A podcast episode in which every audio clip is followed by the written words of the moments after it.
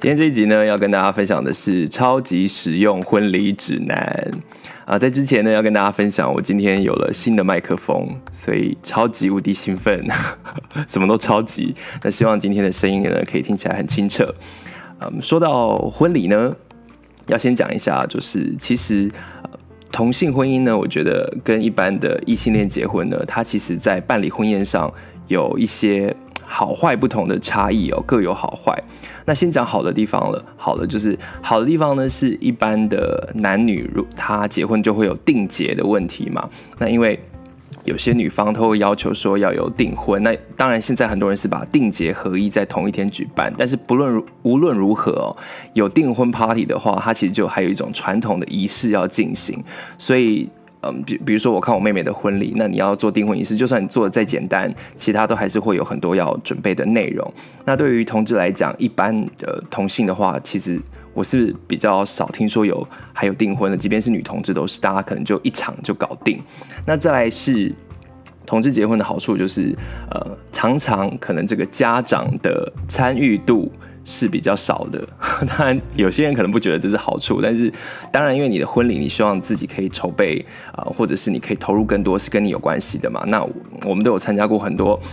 异性恋的婚礼，他们是婚礼可能是爸妈办的，或者是爸办给爸妈朋友参加的，我就参加过就是什么妈妈的那个什么社区舞蹈团啊都来表演的，这种像是他们的成果发表会也有。那如果是同志婚礼的话呢，感觉就也比较少的这种舒服。那像我们自己呢，我就跟我爸妈讲说，你们什么都不用准备，你们就邀请亲戚嘛，那其他你们就人来到现场就好了。所以我也是观察说，跟我妹妹的比较起来呢，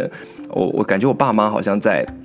我妹妹的婚礼可能就会比较紧张，因为她可能就跟呃对方的家长啊都要一起来投入，但我们的婚礼就是由我跟我老公自己去筹备的。那当然这样有好也有不好。那说到这个不好的地方，当然同志结婚现在可能你要面对的第一个挑战就是大家对于同志婚姻还不了解嘛，所以你、呃、前面几集讲到出柜哦，其实你在办理婚礼的过程就是要一直跟对方出柜，不论呢你是去找场地或者是找婚顾，对方都会问说，哎，您呃您跟您太太您跟您太太哦，如果你们不是两个人一起出席的话，或者是说呃像我跟我老公一起去，他就说，哎，所以你们是哪一一位，哎，所以是哥哥还是弟弟？就是他们自己会做很多的假设。那这时候呢，你就要不断的出柜，那这个是呃一个会一定要面对的事情。那第二个就是说，呃，当然家长参与度比较少的话，它可能也会影响到你的预算嘛。因为如果你是呃自己办的话，你第一个就回到我要讲的这个同志婚礼超实用指南，其实一般的异性恋伴侣其实应该 也, 也算很实用了，就是你一定要考量你有多少多少的预算，你有多少钱可以花费。那当然就是如果呃爸妈愿意资助，那当然是蛮好的。但是像我跟我老公就是完全都是用我们自己的钱。那要花多少钱呢？其实我忘记是谁跟我讲的、哦，在呃婚礼这个行业，预算是无上限的，它没有所谓的公定价，因为婚礼毕竟大部分人都是一生一次嘛，所以一生一次的情况底下，再多钱都有人花，所以你可以，你知道，花个千万去什么海岛结婚什么的都有。那一般的人的婚礼呢，我觉得可以这样抓，就是如果你想要。呃，当然登记啊，或者是自己宴请亲友，更更小型的都有。但我我我在讲的就是说，如果你是要办一种婚宴的话，你可以想一下，呃，如果所有的东西都包含在内的话，我觉得预算呃，如果是比较小型的话，可以抓五十万以内，好，比较小型。那如果中型的话，大概就要五十到一百万。那大型的话就要一百万以上，那再上去是无上限。所以你可以看一下你的手边有多少的存款或现金。那当然很多人会想说，哎，我可能可以透过收红包的方式来打拼嘛。那现在不要讲说，呃，以前的人可能会想说啊，办婚礼可能还可以赚点钱，或者是留一点钱在身边哦，在算完红包之后。但其实现在的婚礼很多办完之后，其实不止没有打拼，可能还会亏损。所以红包这件事情也不是你完全可以依赖的，就是这很难放在你的预算里面。而且其实对呃有人包红包，既然有人包红包的话，你就也有人情要还，这个登记也很重要。所以像我自己知道的呃同事朋友就有各式各样的方式。那我有很好的朋友，他们是呃办了之后呢，放一个箱子哦，自由募捐在他们的婚礼里面。那是这种也有人做，那或者是说呢，有人就是不收礼。哦，都有，那就看你自己的经济情况。那像我跟我老公的话呢，就是跟一般人一样有收礼，然后登记起来，然后登记起来的时候，就是在呃需要还礼的时候再还，这个是很重要的礼俗。既然你要有这个礼俗的话，你就要遵遵守这套规则。好的，那嗯，讲完预算之后呢，呃，还是再多讲一点预算，因为钱真的很重要。我觉得其实基本上你也不可能花费你所有的存款去办婚礼嘛。那我自己觉得，其实如果、呃、花费你自己存款的大概，呃，我觉得到五成。好，以上就已经是开始比较危险了，所以大家可以自己去看一下你有多少存款，那或者是要跟爸妈借啊。那我觉得如果是去跟银行借的话，压力太大了啦。所以能够有多少资源哦，有多少的力气就做多少的事情嘛。婚礼的预算是一定要紧紧的抓住的。那我老公就是在我们的婚礼里面属于这种嗯预算的审核者。那前面有讲到，呃。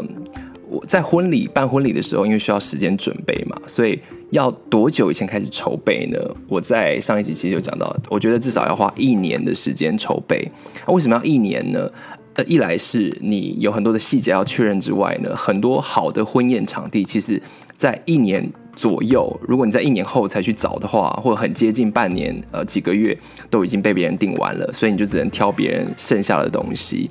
那在这一年里面呢，我自己的例子，像我跟我老公，就是我有讲到，我们是每个礼拜三就有一个晚上会坐在家里，或找一间咖啡厅，然后两个人把表格打开来。那我本我我老公本身是 Excel 控，所以他会做很多的 Excel 表格来分析我们现在有的东西，然后各项的进度，好甘特图什么都有。那所以一年的时间，我觉得是差不多可以抓的刚刚好，呃，筹备的。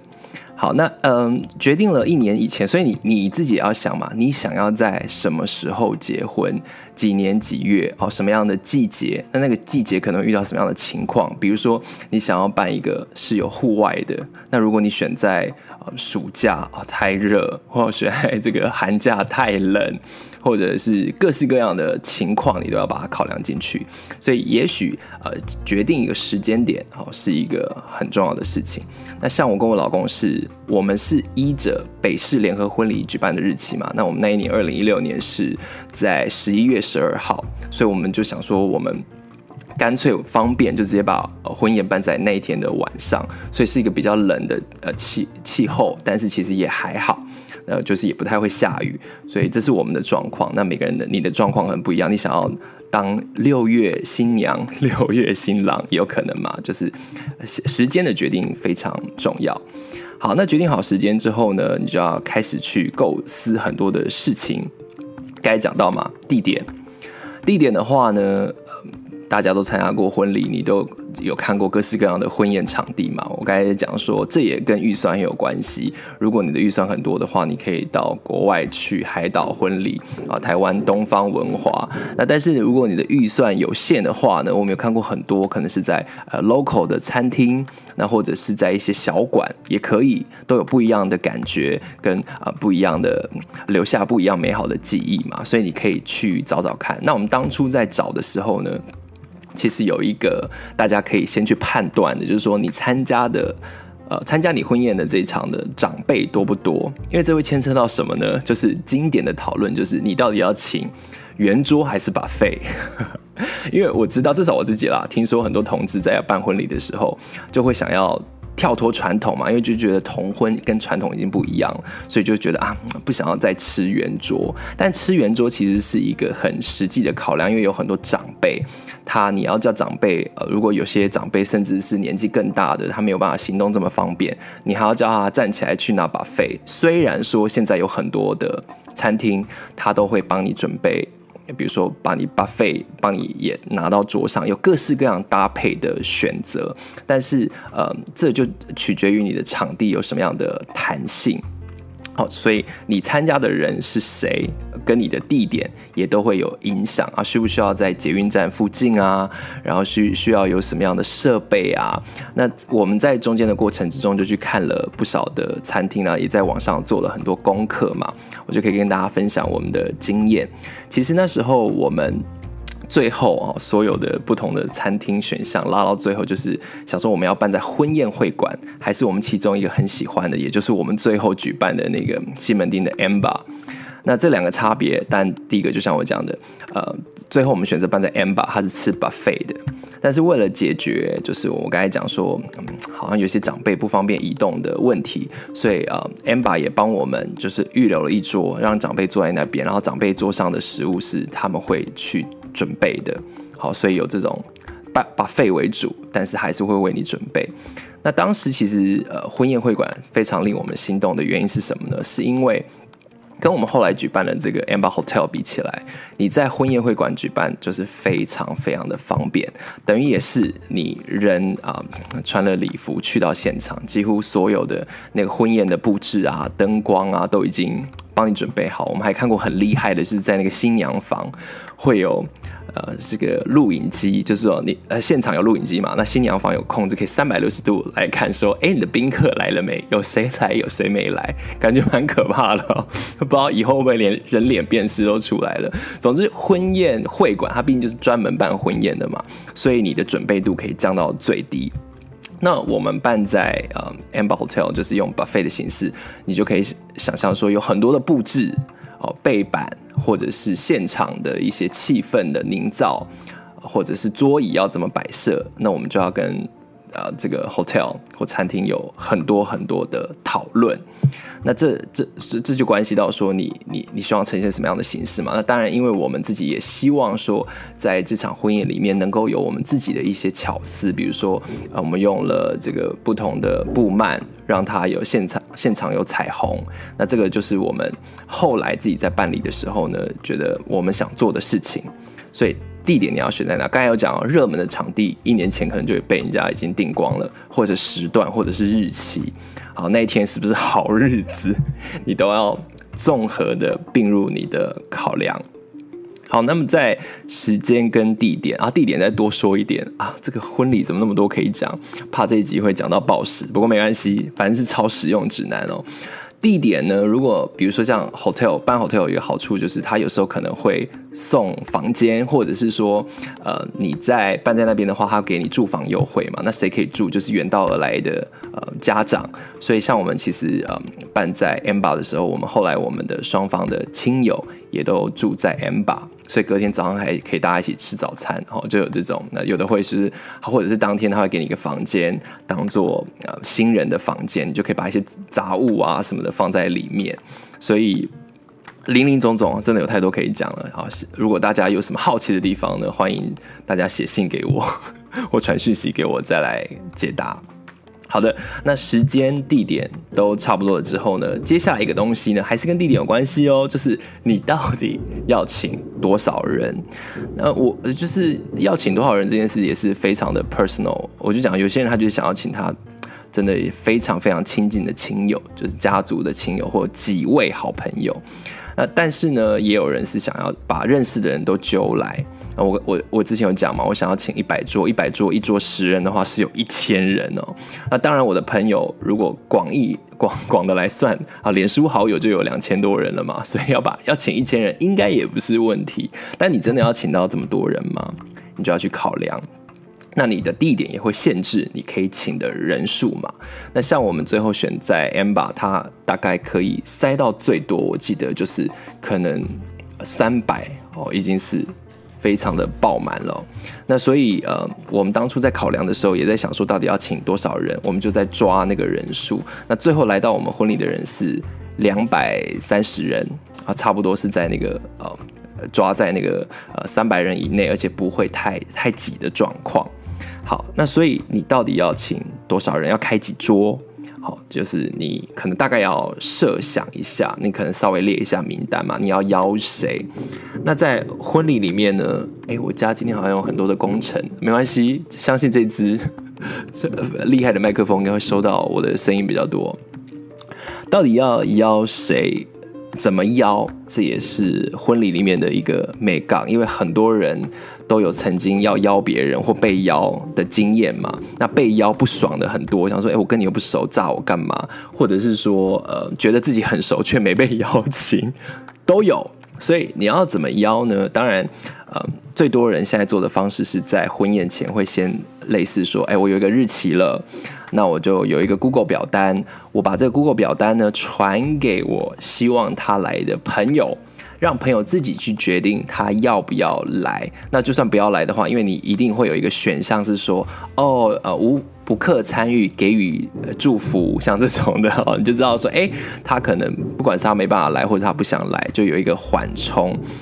讲完怎么邀人之后呢，那接下来要考量的就是你的婚礼的工作团队。因为虽然很多的新人当然在筹备的时候你会投入很多的时间嘛，可是我会建议在、呃、婚礼的当天，婚宴的当天，自己不要负责任何的工作，就除了你的表演活动啦。为什么这么说呢？因为我自己在过去参加的婚礼里面可能看过很多新人，他他想要自己掌握宾客人数，掌握桌数，然后去做变动，然后最后呢就会变得非常的忙碌，那表情看起来可能不是很好，因为状况很多嘛。所以要找出一个、嗯、工作团队非常的重要。那我会建议就是，当然第一个就是要找出这个婚宴的总召。那总召通常是谁呢？都是最好的朋友。哦，会变成这个总召。那或者是像我们的例子里面呢，我们是找了一位婚顾。那其实你找婚顾，婚顾有各式各样的方案啊，比如说有些婚顾他会就是从头包到尾，包含就是你的主持人啊，然后你前置的作业啊，餐厅的寻找啊，全包的也有。那当然就是一定要花比较多钱嘛。那我跟我老公的讨论是说，我们想要找一个婚顾。那但是这个婚顾呢，其实他的最重要的工作是在婚礼的当天来做协调的工作，就是担任婚礼当天的总召。那这样子的话，我们就可以呃不用自己来做这件事情。后来呢，我们就找了呃也是我自己很好的朋友，叫做金源，金源洪金源是专业的婚顾。那他后来呢，我们也请他的先生来当我们当天的婚礼的摄影。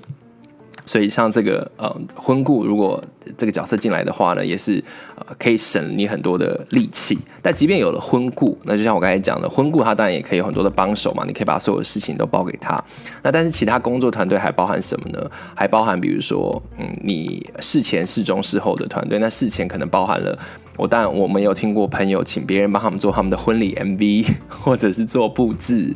那这个其实基本上我们事前的工作都是自己包办了。那我们真正的工作团队呢，是在、呃、婚礼的当天，比如说要有布置的团队嘛，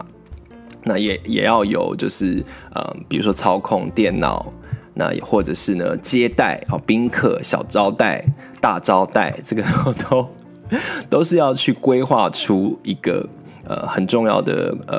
呃团队，然后来一起负责，不然的话全部都自己做的话绝对做不来。所以你先你会有什么样的工作团队也很很重要。那我刚才还还也提到了嘛，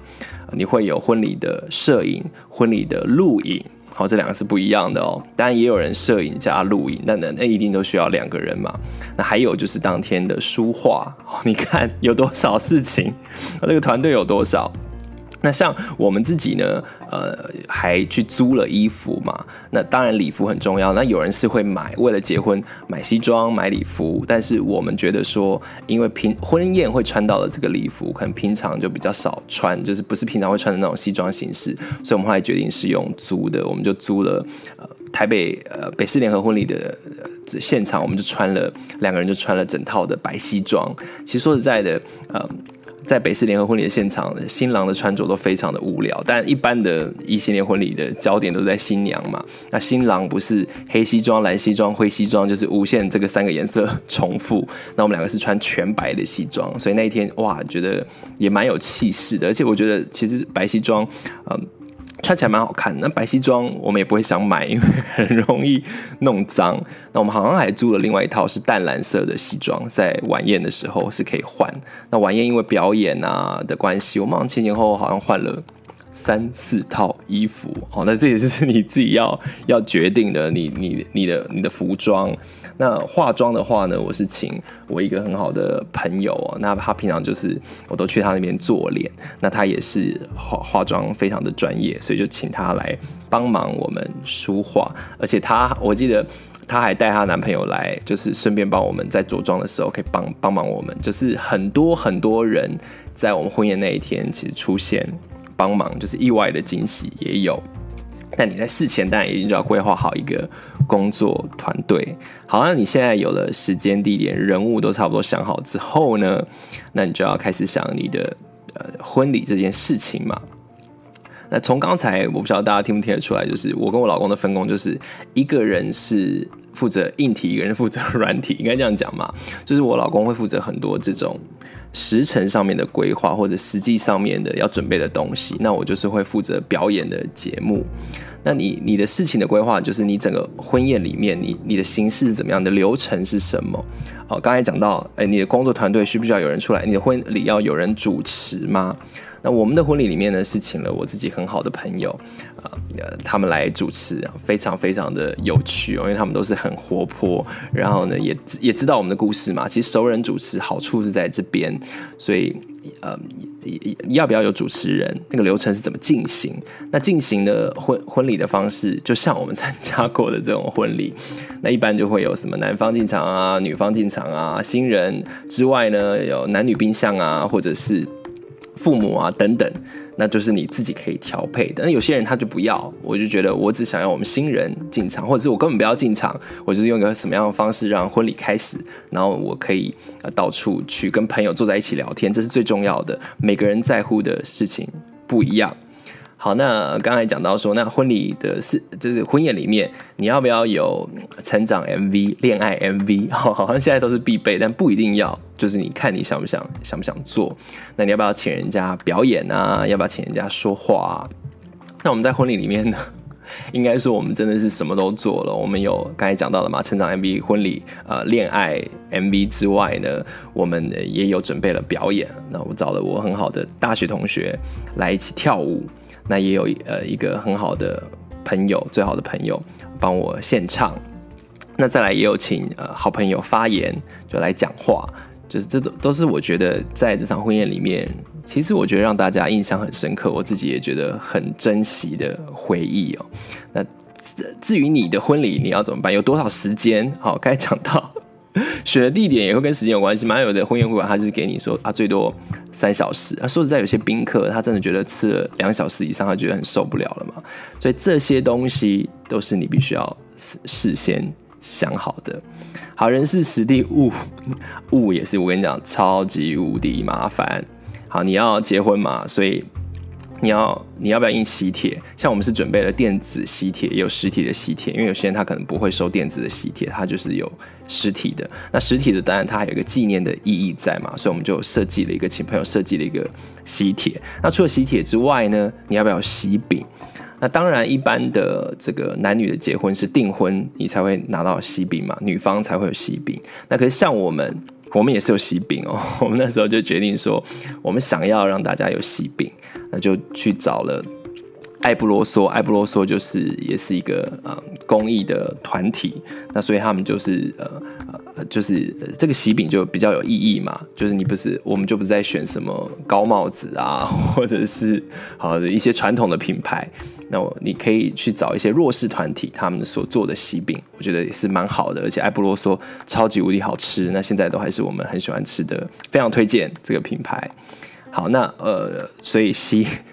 喜帖、喜饼、婚礼小物，哎、哦，我们也准备了礼品，比如说给来帮忙的朋友嘛，我们就找了台湾本地的茶叶的品牌，然后它因为是新创的，所以它的茶包装的都很有个性，都是主要是以。呃，简单的原色黑色白色为主的这种包装，当做礼物可以送给、呃、来帮忙的朋友，所以像这种婚礼小物，那有些人小物是准备给所有宾客的，好自己做肥皂什么的，哇一大堆呵呵，你可以自己想。那呃，再来就是说你在你的婚礼里面你要有什么样的东西吗？你要不要哎捧花又来了？像我们是抢花野菜，可是我们的花野菜是去买那种玩具的，好让所有的我们的花野菜是呃，我记得是男男女女都可以都可以来来拉，对，没错。然后后来是我们其中一个朋友拿到，这都是在你看是不是需要一年？没有一年，你这些东西拿拿讨论的完啊！而且你你真的不要以为说这些事情就是可以好像很简单就解决，包含我刚才还少提了一个东西，就是你把人邀来了，你的桌次要怎么分配，谁坐在哪里？我跟你讲，这都是大学问，把谁放在一起。那像我们在 A M B A 的 buffet 的形式，它等于是一区一区的嘛，谁在哪一区怎么做啊？会不会失礼？我跟你讲，都有非常多要注意的事情。好，所以说超使用指南就在于说。跟他，我不知道哎、欸，大家听完会不会觉得说，哎、欸，干脆不要办好了？但其实不会啦，应该说，如果要叫我们再办一次，哦，那可能就是为什么要再办一次呢？我的意思是说，我们常常讲到，哇，想到就觉得非常的辛苦，很累，但是很值得，因为为了这个经验，我们跟所有的朋友一起努力，然后到婚宴出来的成果，都是让我们在后来婚姻的生活里面呢，可以。慢慢的回味啊、哦，吵架的时候也可以把这些影片、照片拿出来看，想说，哎，当初为什么要结婚啊？或者是我老公就很爱讲说，哎，你不是说会永远爱我啊？当然，结婚的时候婚宴上一定会这样讲。好，所以就是就是很有趣啦，就是跟大家一起经历过了这一遭。